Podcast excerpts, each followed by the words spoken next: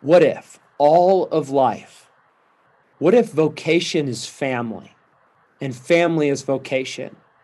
And what you choose to do in cultivating a home, creating family, recovering family, becoming family for orphans and widows is actually the primary energy of what you bring into eternity. And that's the energy you bring into the other depth and dimension of your kingdom.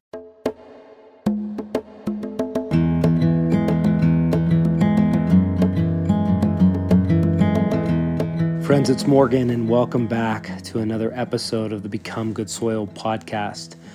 Over the year, we're journeying with the Become Good Soil intensive alumni and all the applicants for our upcoming Become Good Soil intensive through some quarterly online gatherings. Guys calling in from all around the world to pray together, to dive into deep, big categories of masculine initiation, to dialogue to risk and to go after the more. And in a recent call we hosted in May, we went after this topic of blurring the lines between vocation and family. It's a topic that I've been diving deep into over the last year, praying about, thinking about, asking men about, and really challenging um, my worldview and allowing the scriptures and the life of God to interrogate me, to expose unfinished places and parts of me that are not fully in alignment with God and His kingdom. You know, Peterson says in the introduction to the book of Nehemiah, he says, separating life into distinct categories of sacred and secular damages, sometimes irreparably, any attempt to live a whole and satisfying life, a coherent life with meaning and purpose, a life lived to the glory of God. I think, in the same way that we try to divide between sacred and secular, we try in the modern era in the Western world to divide vocation and family. It was a topic that we took some risks with. And as I prayed about it, it felt like some of the conversation um, in the teaching, I really felt impressed to bring to our larger tribe of the Become Good Soil podcast community. And so we're going to dive deep into this live teaching that I hosted. And in this teaching, we dive into film clips where I've included some of the audios of these clips. They're just fantastic scenes, borrowing from Patch Adams to Act of Valor. There's a beautiful montage of these heroic, epic film moments from films like Braveheart and Henry V and Any Given Sunday if you're familiar with that great football film. So sit back, relax, and tune in with your heart, soul, mind, and strength. There are some treasures coming, and we're diving deep. Let's go. Father Jesus, Lord, we just come to you and we just stop and we pause and we just kind of clear the decks of everything and breathe and just slow the pace of our life for this next 90 minutes that we are so thankful to have as a tribe of men. And Father, we just consecrate this time to you. There's something unique you want to say to each one of us as men. And we just open our eyes and our hearts and our ears to receive what it is you have for us today. And Father, we just bless this time. May it be a holy time where you come and move in a powerful way. Yes, God. For each one of us, where we can come out of this with our tanks more full than they were when we started. And Father, we just bless this ministry and bless Morgan and thank him for his leadership and the materials and the hard work that you put into him that blesses each one of us. So come and be with us and speak in a mighty way. We ask in mm. your name. Jesus, Father, Holy Spirit, we love you and we worship you and we pause and um, just choose to step into your heart and into your kingdom and your reality a little more right now. Um, I bless these men and I stand with these men as one man. We say no to all sabotage and all darkness in the name of Christ Jesus. And we commit the technology, the space in our homes or wherever we find ourselves in this call, our facial expression, our body language, our words, our actions. We commit it to your way, your will, and your kingdom, Jesus Christ. And pray that each man on this call would be deeply rooted and firmly established on your love, God. That over the next 90 minutes and as we go our separate ways, that we would all see and smell and taste and hear and touch the love of God. And that the love of God would make us mighty and kind, strong and loving, full of hope and joy and laughter and honesty. In Christ Jesus' mighty name. Amen. Amen. Man, that's good. It, it's just a fresh reminder to be with the like hearted. Like it changes everything. Thank you, Conrad. Thank you, Richard. I want to start with a clip um, just to orient, to bring us in, to let our hearts rest and show up. So, Alex is going to take us into the opening scene of Patch Adams.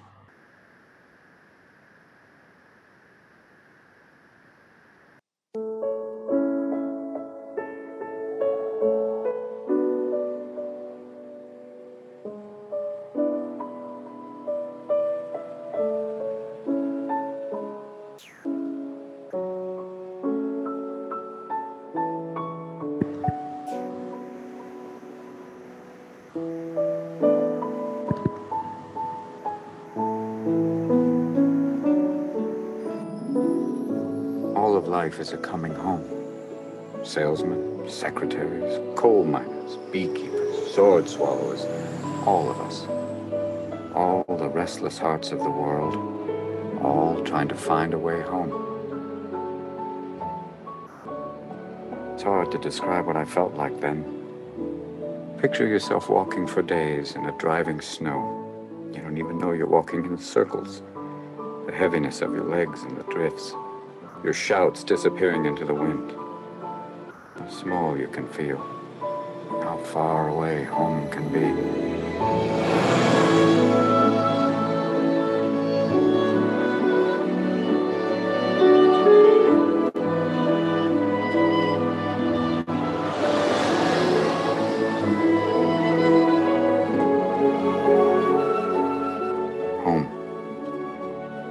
Dictionary defines it as both a place of origin and a goal or destination.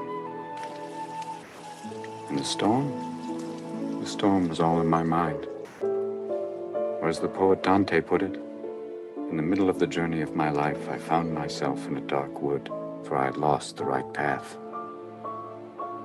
Eventually, I would find the right path, but in the most unlikely place.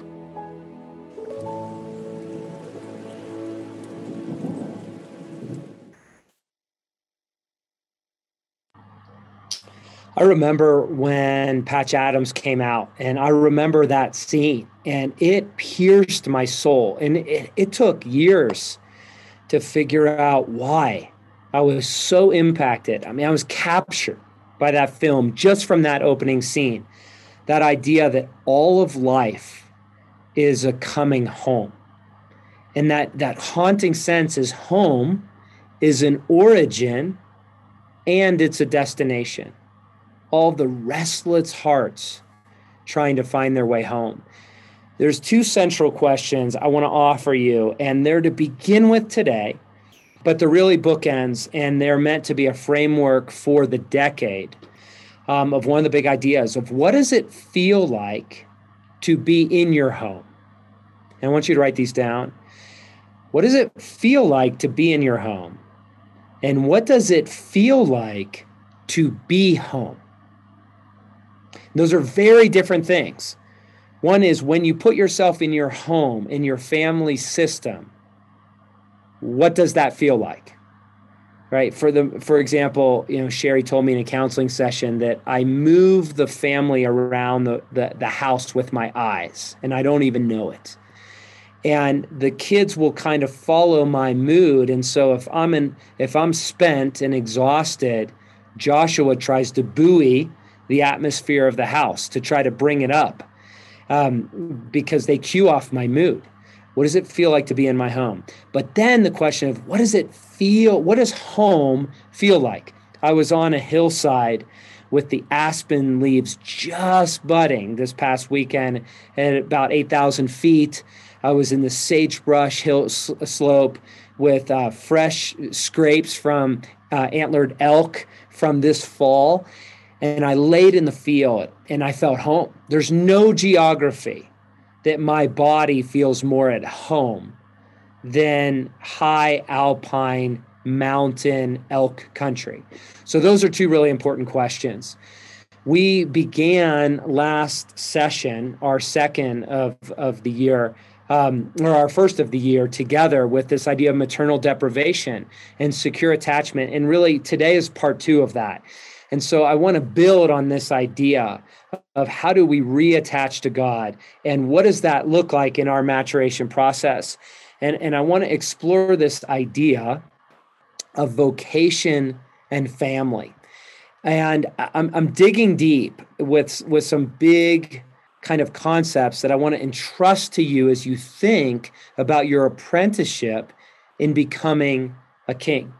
And so, in this gathering, this question of what if family is vocation? Okay, so that's where we're going to get to. I'm introducing it with the concept of home, and I want to challenge our thinking. What if family is vocation? And I could have said it a, a, another way. What if vocation is family? I want to go after this idea.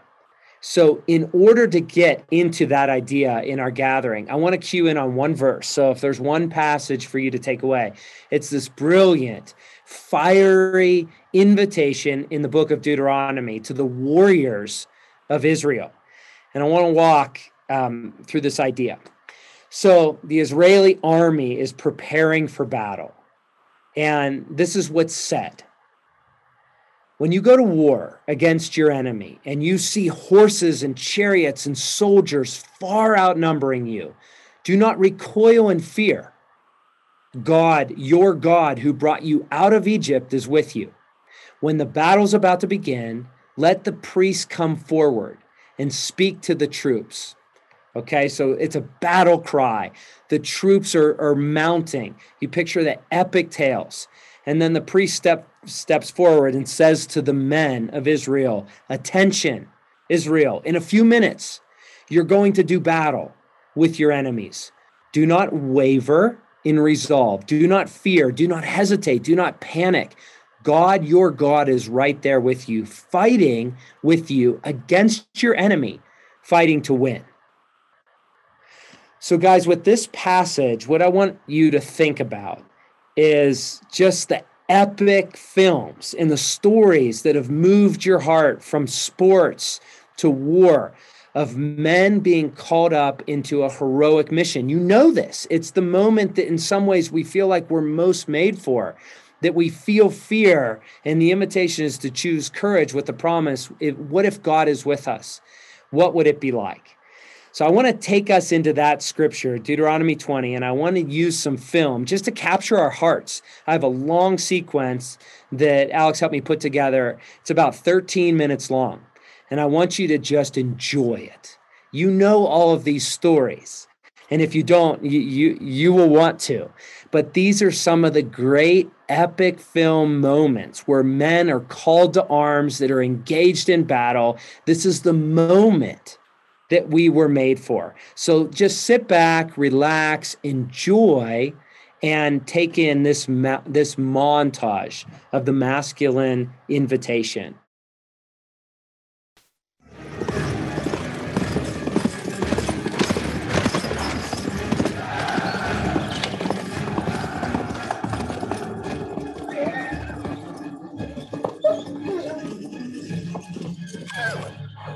Atrás! Three weeks from now, I will be harvesting my crops. Imagine where you will be. And it will be so. Hold the line. Stay with me. you find yourself alone, riding in green fields with the sun on your face, do not be troubled. For you are in Elysium, and you're already dead.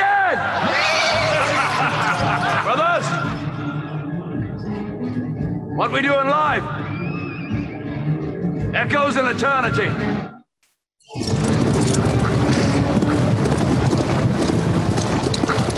The Almighty says this must be a fashionable fight. It's drawn the finest people. Where is thy salute? For presenting yourselves on this battlefield. I give you thanks. This is our army. To join it, you give homage. I give homage to Scotland. And if this is your army, why does it go? We didn't come here to fight for them. Oh, the English are too many.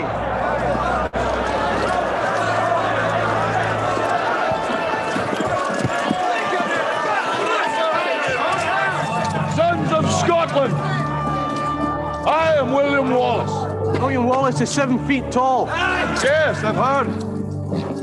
Kills men by the hundred.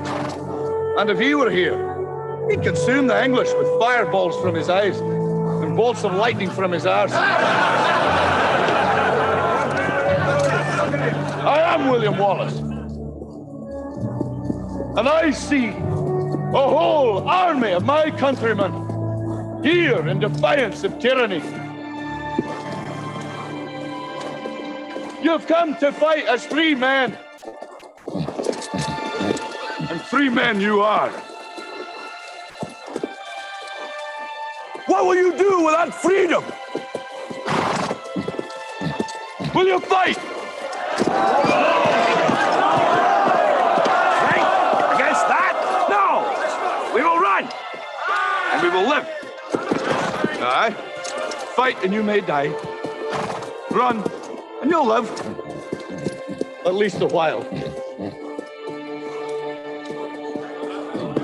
And dying in your beds many years from now, would you be willing to trade all the days from this day to that for one chance, just one chance, to come back here and tell our enemies that they may take our lives, but they'll never take our freedom!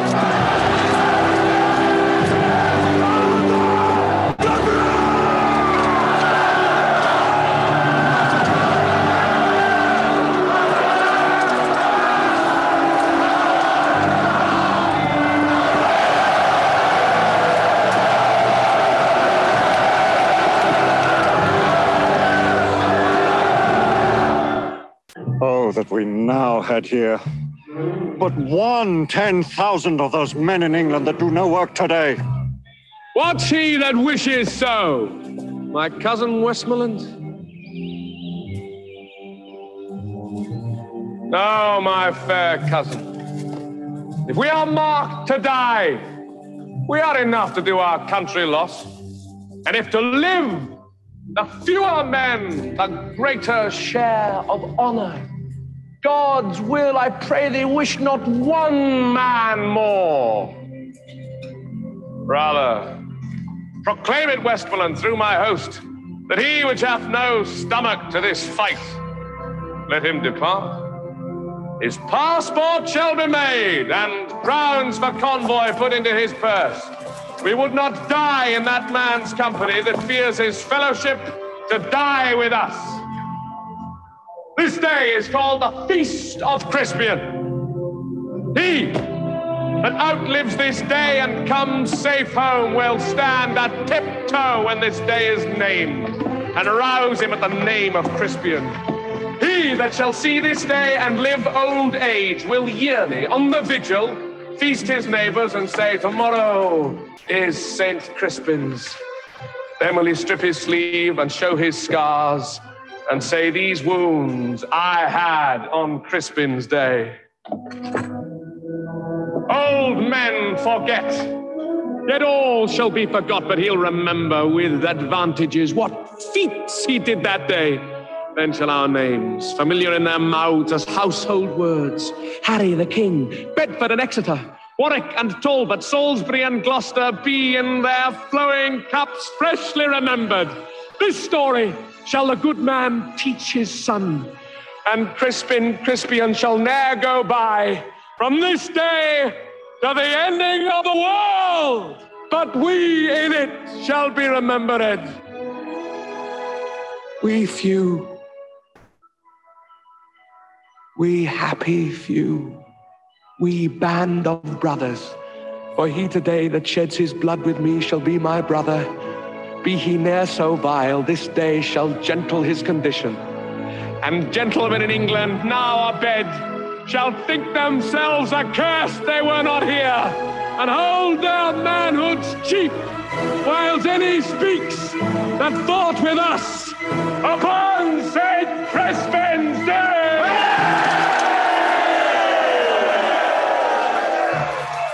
My sovereign lord, bestow yourself with speed. The French are bravely in their battle set and will with all expedients march upon us. All things are ready if our minds be so. Perish the man whose mind is backward now. Let us not wish more help from England, cuz. God's will, my liege. Would you and I alone, without more help, could fight this royal battle? you know your places.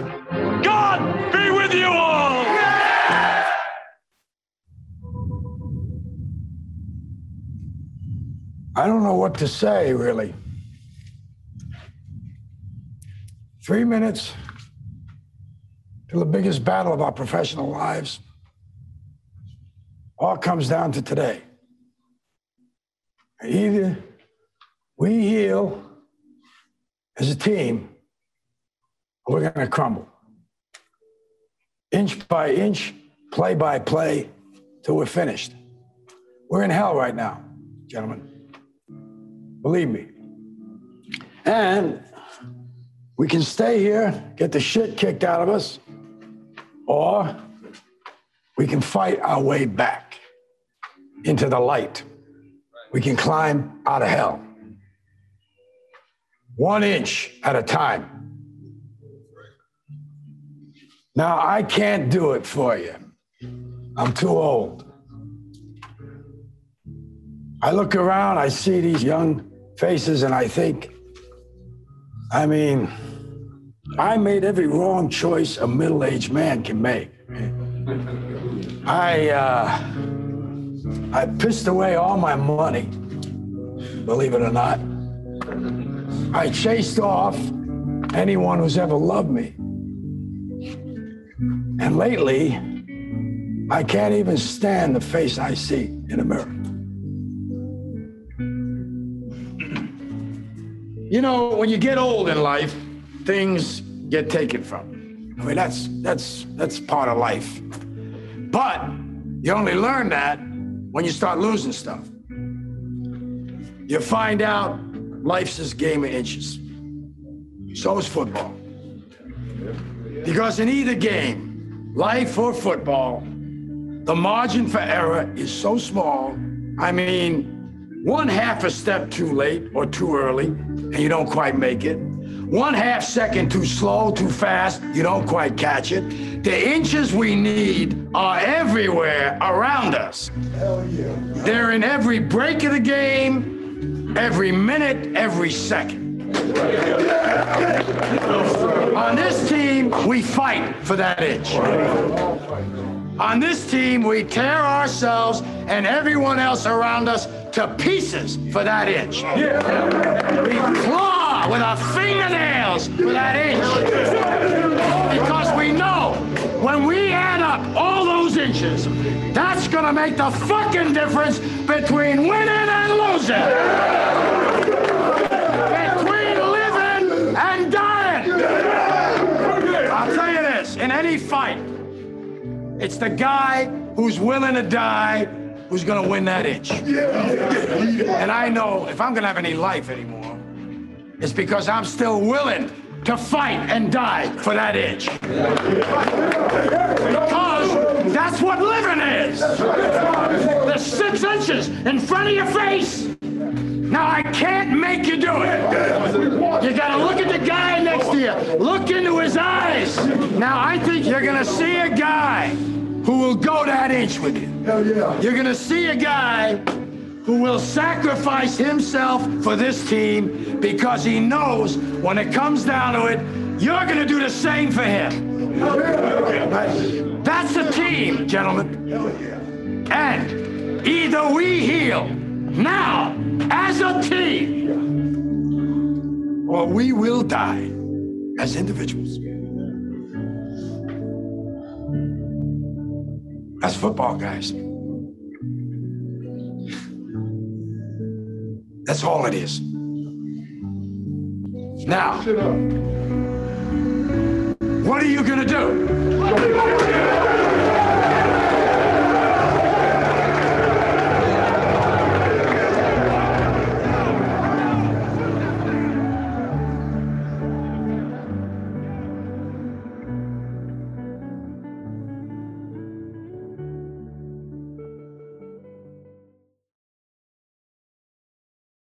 Notice your heart. Notice what you feel. Where do you go? What comes up?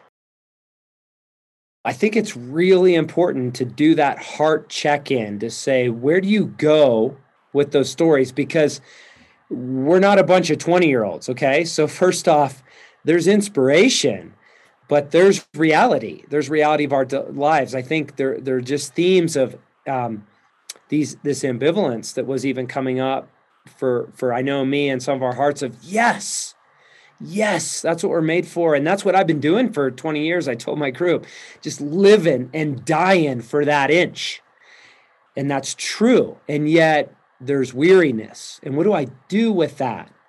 And I want to address kind of the part two, because that's what we're made for. Those films are tapping into the story from which every other story flows.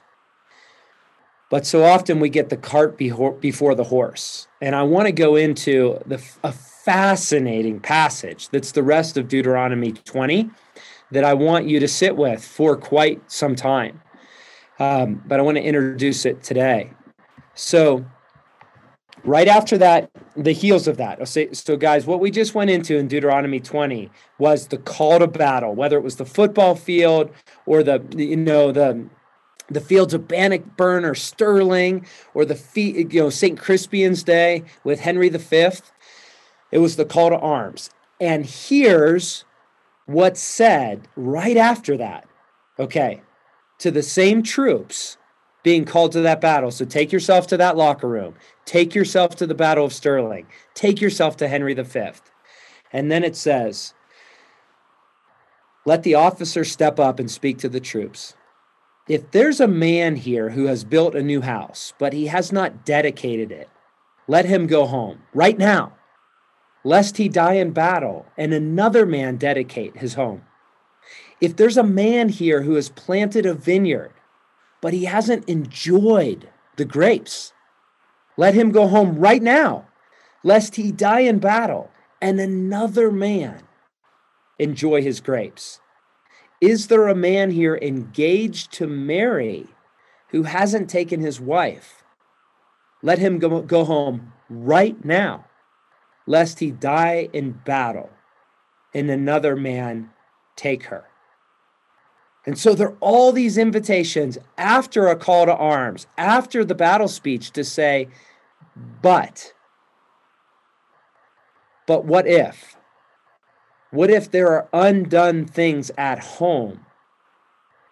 Then you're actually not ready to charge the field. And it goes on. The next verse, the officer continues. And is there a man here who is wavering in his resolve or afraid? Let him go home right now so that he doesn't infect his fellows with timidity and a cowardly spirit.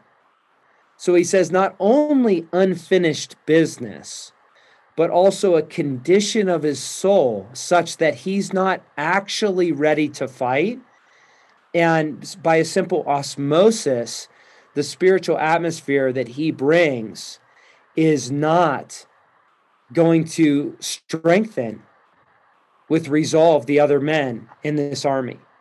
And so you see this wild juxtaposition where it's a call to arms. And yet there are these big, profound statements saying, walk away, walk away, actually don't fight, actually don't charge the field, actually don't step on that battlefield. What do, what do we do with that? It's a fascinating text. It's been said that a true warrior fights not against what's in front of him, but he fights what's what's for what's behind him. And I want to take it uh, even a step farther. What if the true warrior fights not only for what's behind him, but from what's behind him? Okay, so I want to propose this fascinating idea, guys, that what I believe wholeheartedly is revival looks like family that actually the worldview in which we're born was meant to be family first. And I'm using the term family in parentheses for a moment, but actually, the condition of the heart of the warrior and the king is actually shaped by the life that he is cultivating in recovering in family. And his vocation is defined primarily not what he does on the battlefield but actually what he does and what he creates and who he becomes behind closed doors. And this is where it's so important as like hearted kings to understand the times. Isaiah 44 19, to discern the times, to know the times in which we live. Okay, so here's just a simple example 200 years ago, right? Like that's a breath, that's a few generations. 200 years ago, over 90% of people lived on farms. Okay, now today, 200 years later, less than 1% of humanity lives on a farm. So just think about that. You think about relating to the scriptures. Think, think about understanding the parable of the sower and the seeds that was from 2,000 years ago. 200 years ago, everybody actually lived on a farm, statistically speaking. And now, statistically speaking, no one does it's a radical reorientation to understand the times and allow the gospel to permeate the age in which we're in. So, you've heard me say before there are certain spirits at war in the world. There's hatred, there's death, there's division. Those spirits are, are at work in the world in pronounced ways.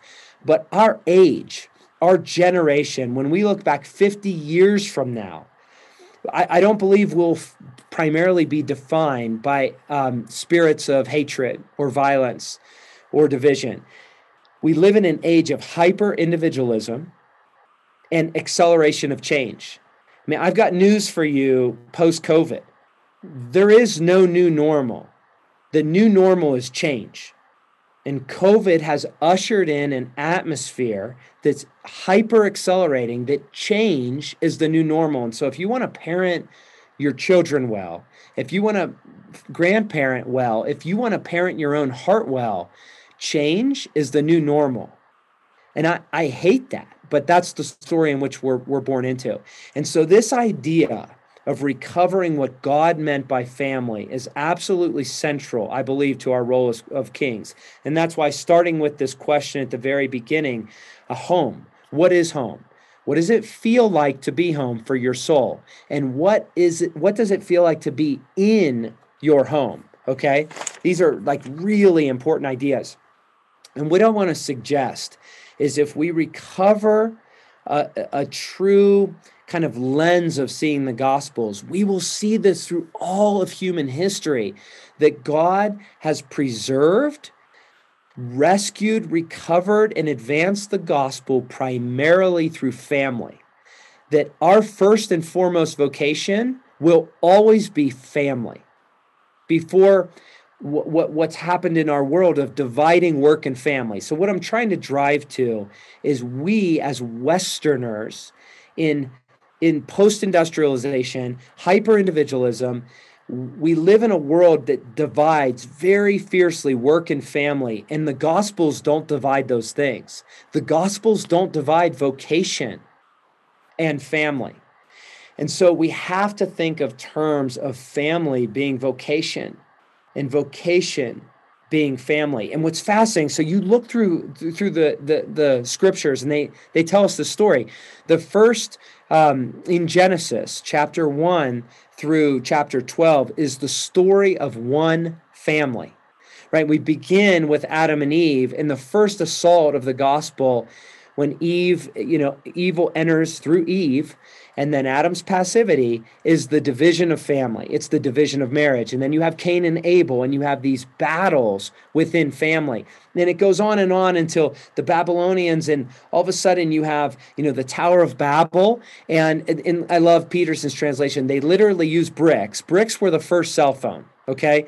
Bricks were the the leverage of technology. So Steve Jobs, if he lived in in the Babylonia, he would have built the Tower of Babel because that they leveraged technology. And in Peterson's translation says they wanted to build a, a, a tower to heaven to make a name for themselves, right? And so you see the destruction of humanity that happened through one family.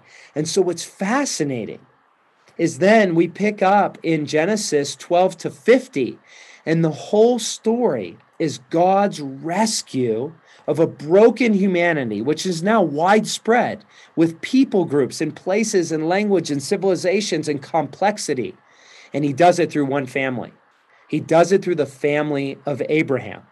And what's fascinating is all through scriptures, there's this narrative of God is very uh, intent on communicating the message of the gospel through family. And then you have that genealogy in Matthew. It's like the most boring chapter of all the scriptures of this person beget this person and this Obadiah beget Jehus. And what are, who are these people and why is this relevant?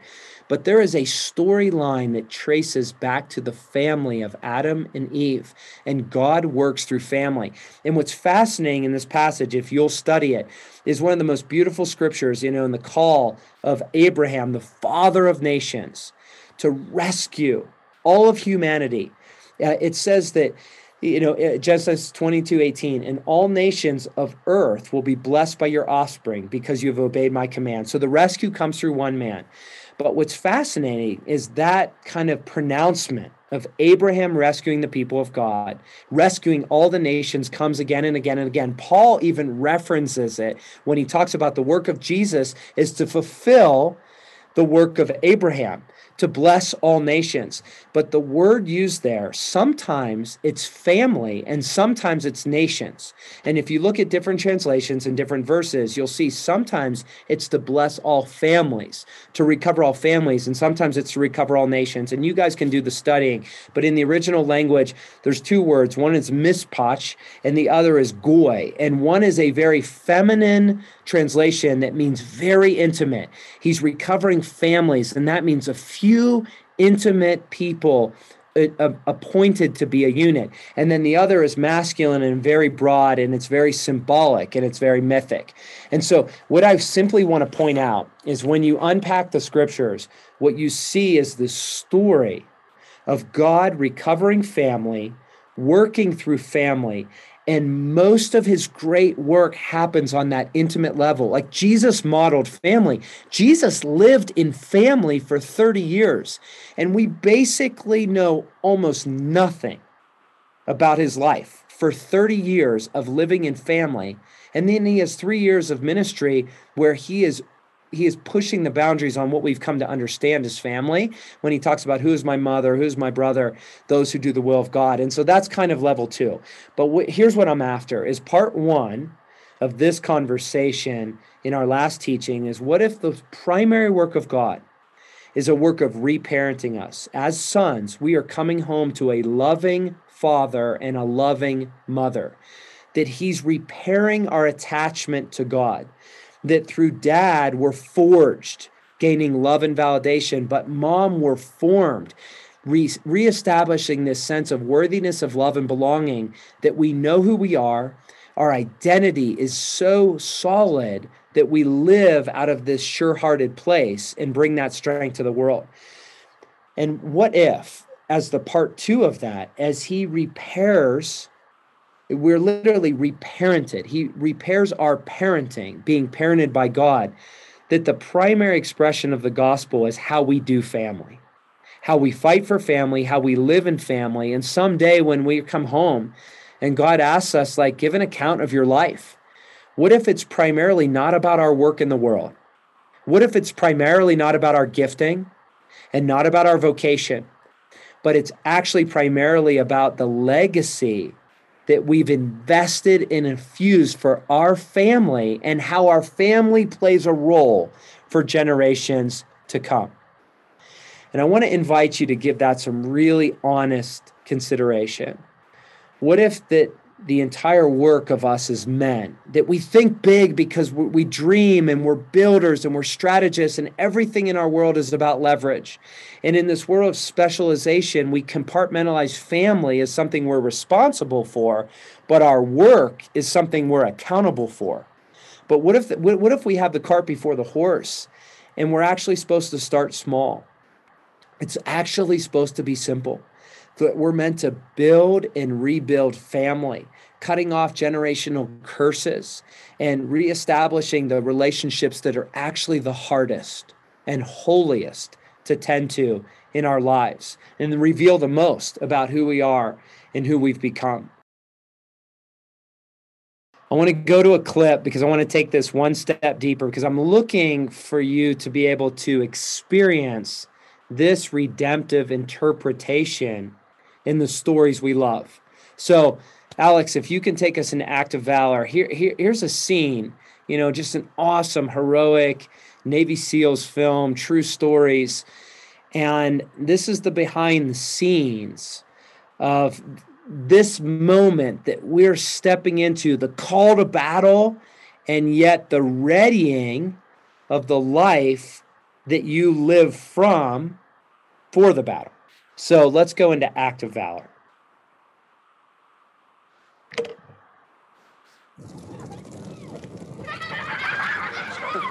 Our platoon was headed downrange. We had Weimy, our sniper. He grew up in the middle of the Mojave Desert. Most excitement he found as a kid was bowling frozen turkeys down the aisle at the grocery store. Ray, our comms guy, our radio man, he grew up in East LA gangland. He had a silver star for pulling a wounded teammate out of the fray. Sonny, he was made of granite. This guy didn't even do push ups because he was afraid his chest was going to get too big. AJ joined the teams late in his 30s. He'd been a Muay Thai fighter early in life. Before that, he grew up dirt poor in Trinidad. Mikey had 20 years in the teams. But as humble as he was, you'd never even know it. He kept a picture of his wife in his helmet and a lock of her hair in his pocket. Quiet as the breeze. I finally seen your chief. I couldn't really tell you much about him, other than I'd rather take a knife into a gunfight than have to be interrogated by him. That last night at home, you think about how you could have been a better dad, a better husband, that bedtime story you should have read or that anniversary you forgot. You don't expect your family to understand what you're doing. You just hope they'll accept it. When you get home, you hope you can pick up right where you left off. Putting the wild bunch down. Hey, uh, senior, you mind giving us a couple minutes, man? No, you got it, man. Thank. Thanks. Hey, fellas, you know I only got so many speeches in a given workup or deployment, but uh, it's like Chief and I said right at the beginning of this platoon. Once we step off on campaign, once this bird's ready and we're downrange, everything back home needs to be in balance. We're not going to be worth a damn to each other or ourselves if we get over there and something's out of whack. I mean, if things aren't right with the family, things aren't right with the finances, or something's off, it's going to put us all out of balance. So we need to have that tight before we launch. If somebody's got an issue, bring it up. Chief can take care of it. I can take care of it. Everybody's got each other's back. Let's make sure we lock that down so when we're ready to roll, all our focus is on the mission. For all those who've been downrange, to us and those like us, damn few.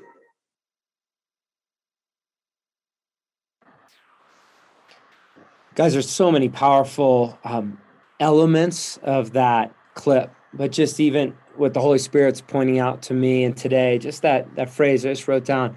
You know, we're not worth a damn to ourselves or to others. um, if we're not right at home. In other words, there, there is a preparation that's required relationally, soulfully over time in order that we can actually even show up and do the work, whatever the work is. But actually, in fact, that work downrange, whatever your downrange is, is actually an extension of family. And here's what I love is the men I'm watching this unfold, right? The first Become Good Soil Intensive we did with 12 men uh, last June was our decade anniversary. And 11 of those guys came to my house and sat around a campfire. And I put out the challenge of give it a decade. And not only did they think that was just ridiculous, I thought it was ridiculous. I was like, that's insanity.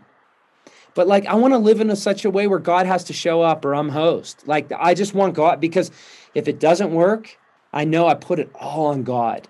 And we were around the campfire, and you guys, the stories of these men that had given a decade to this, everyone was a little banged up. And there was more joy and more strength, more maturity, more healing. Everyone had stories of tremendous suffering and personal costs. And yet there was a well being around that campfire. And I sat there after everyone left in the dark, just in awe of God, saying, It works. It works. I'll be hosting another 12 guys. I'll be reaching out to them later this summer. Our first intensives were just 12 guys a year. But guys, what what I'm after is this risk of what if what if this is the story? Because those men, okay, when I'm tracking with men being transformed, the first crop of Become Good Soil Intensive guys are now becoming the facilitators. They're the ones leading these next younger men. And here's what I see they're blurring the lines. I'm not talking like, don't let false comparison take you out. I just made a list this morning. I'm thinking about the men blurring the lines. It's an ER doc, it's a CFO, it's a physical therapist. It's someone that owns their own business. It's a financial planner. It's a pastor. It's a restaurateur.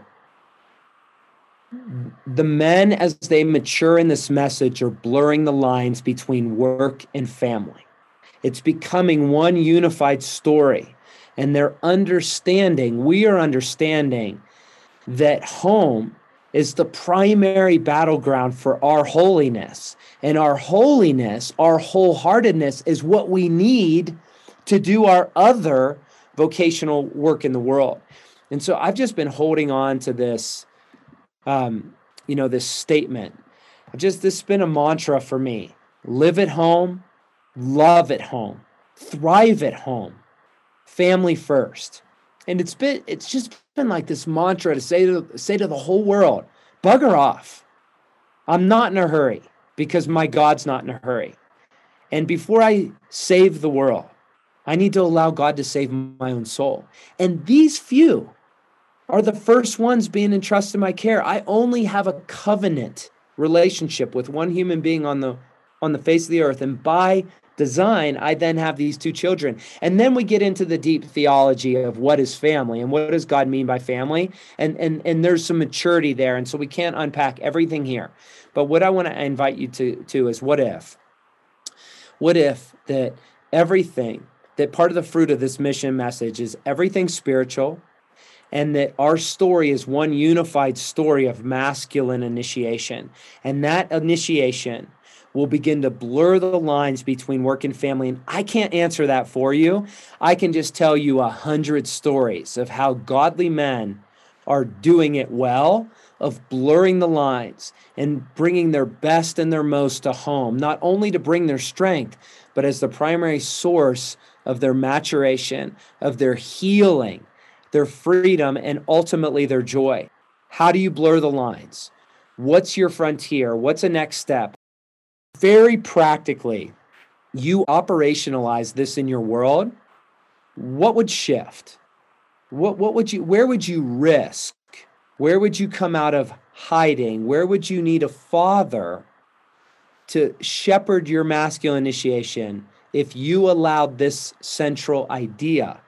Vocation is family, family is vocation to be true. Guys, this idea of home, the concept of home, is a very fundamental idea that we need to wrestle with as men, as kings, as men being trained as warriors, and as we're consenting to the slow and steady of masculine initiation. And that's why I wanted to start with that Patch Adams clip, an idea of what is home? It's an origin, it's a destination. And what if that one of our primary heroic, loving acts as men is to create home, to recover home, to define home, and to make home where other hearts want to be welcomed. And then that culture is actually what we bring to the full range of our kingdom in domain. And so I want you to think about these questions as kind of homework of what does it feel like to be in my home? The, the home that I have cultivated. And if I just outsource so much of that, that I would need to ask my wife what it's like because I got nothing. That's important. And what is home for you? Because home is a deeply, deeply spiritual ache and longing, right? Probably one of the top three most important masculine quotes I've ever heard. It would just change the world if we can understand it. When Frederick Buechner said, "What I the beauty I longed for beyond the beauty I longed for in her." Right? He's talking about a woman he fell in love with in, when he was 18 years old in Bermuda. And he knew it wasn't her, it was the beauty I longed for beyond the beauty I longed for in her. If the masculine soul could get that, it would heal the world. And that ties into our last conversation on secure attachment because that's the heart of God. That's what he's looking for. And God is available in robust, measure. So, what is home and how do we recover home? Closing story uh, my son was in the state championship football game. Sophomore, so proud of that kid. Just he models the slow and steady work, and he's a dangerous defenseman. He's the leading tackler as a sophomore. And the short of the story is they lost by one point, 34 to 35, with a fumble inside the 20 yard line. And it was like these gladiators were on the field. And I just, you know, I'm on the field looking for my son after the game, and and uh, you know the team's crying, and it was like the agony of defeat. Such a good moment in masculine initiation. And I found my son afterwards, and he's bloody and he's sweaty and he's this tall, and we just embrace each other, father and son. He said, "Dad, I did my best. I did my best," and I just, "I love you, son. I love you, son." That's all I could say last the next night was the banquet and the coach got up and I will out him partially and say he may or may not be on this call. But coach got up and here's what he said to a room full of knuckleheads, half of them on Accutane, popping their pimples, not knowing up from down, trying to make their way through high school. And he looked at this room of kids and the head coach said, I love you. You are loved. You are loved. You are loved. And the room just came into the present moment. These guys fought so hard and they fought through COVID and they fought through quarantines and so much loss for our kids. You know that. Our kids have suffered so much. And the coach said this He said, I want a rematch. And he said, But I don't want a rematch tomorrow. And I don't want a rematch next week. I want a rematch 25 years from now when you are fathers and you are husbands and you will be victorious. You see, guys, that's a man who's blurred the lines. It's a man, I don't know a man who's more passionate about coaching, who's more passionate about winning than this man, who's more passionate about football. And what makes him a great coach is football is a small story that's set in the context of a larger story of the masculine initiation. He's pastoring a community, shepherding young boys more than any youth pastor that I've met so far. He's training warriors, he's speaking identity. And he said the real rematch is when you're fathers and when you're husbands. That's what we're making you into. See, friends, what if all of life, what if vocation is family? and family is vocation. And what you choose to do in cultivating a home, creating family, recovering family, becoming family for orphans and widows is actually the primary energy of what you bring into eternity. And that's the energy you bring into the other depth and dimension of your kingdom. Because what we experienced in that football team this year is we were family. But better said, we were families of families.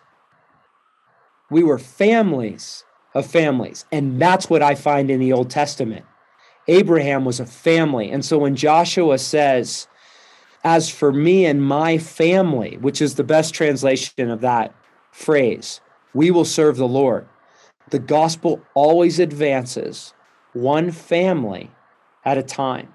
And so I want to invite you to blur the lines. And I want you to risk recovering family and really become students of the hour and we're in, we're in and understand the unique battles, the unique war that's set against masculinity in its fullness, bringing its strength in this hour on the earth. And with every problem comes a possibility and a provision straight from the heart of God. So, friends, life is one inch by inch. And in any fight, it's the guy who's willing to die that'll win that inch. So, what are you living for? What are you dying for? Inch by inch.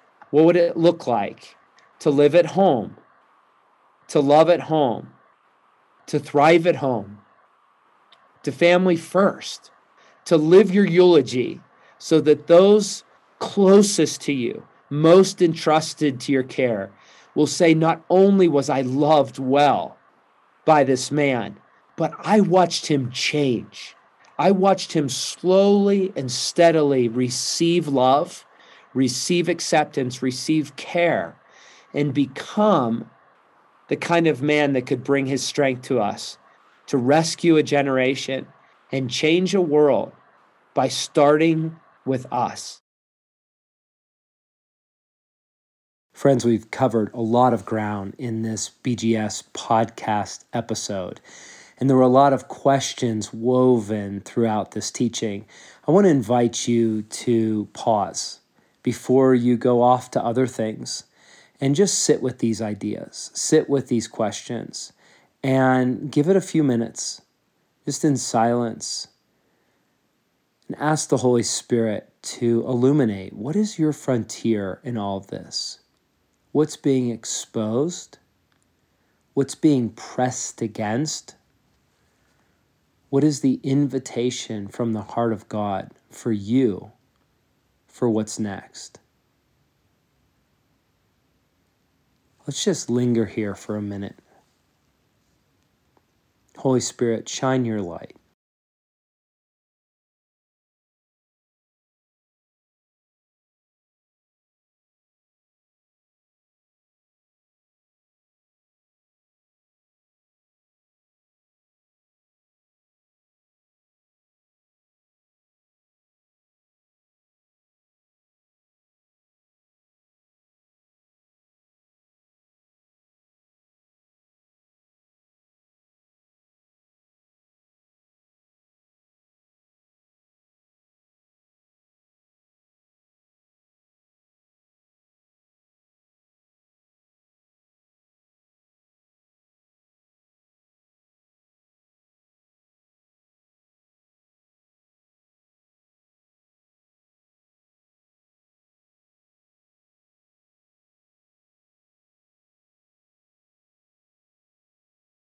Friends, it's by day and by decade. And this sort of topic, these sort of questions, the scriptures, the quotes, the ideas, it takes a leaning in, it takes time to ingest. And so, my encouragement to you and my invitation is revisit this podcast sometime with journal in hand, with pen in hand, where you can reflect and dig deep go after some of these primary sources that I've quoted or films that I've turned to, revisit it, and allow the Father to continue to till the soil of your soul. It's an honor to journey these miles with you as a fellow pilgrim and apprentice in kingdom living. I invite you to share this podcast with the few, the few that you know that are saying yes, that want more of God, more of His life, more of His care, and more of His kingdom. It's a privilege to walk these miles with you, and I look forward to being back together with you on a future episode of the Become Good Soil podcast.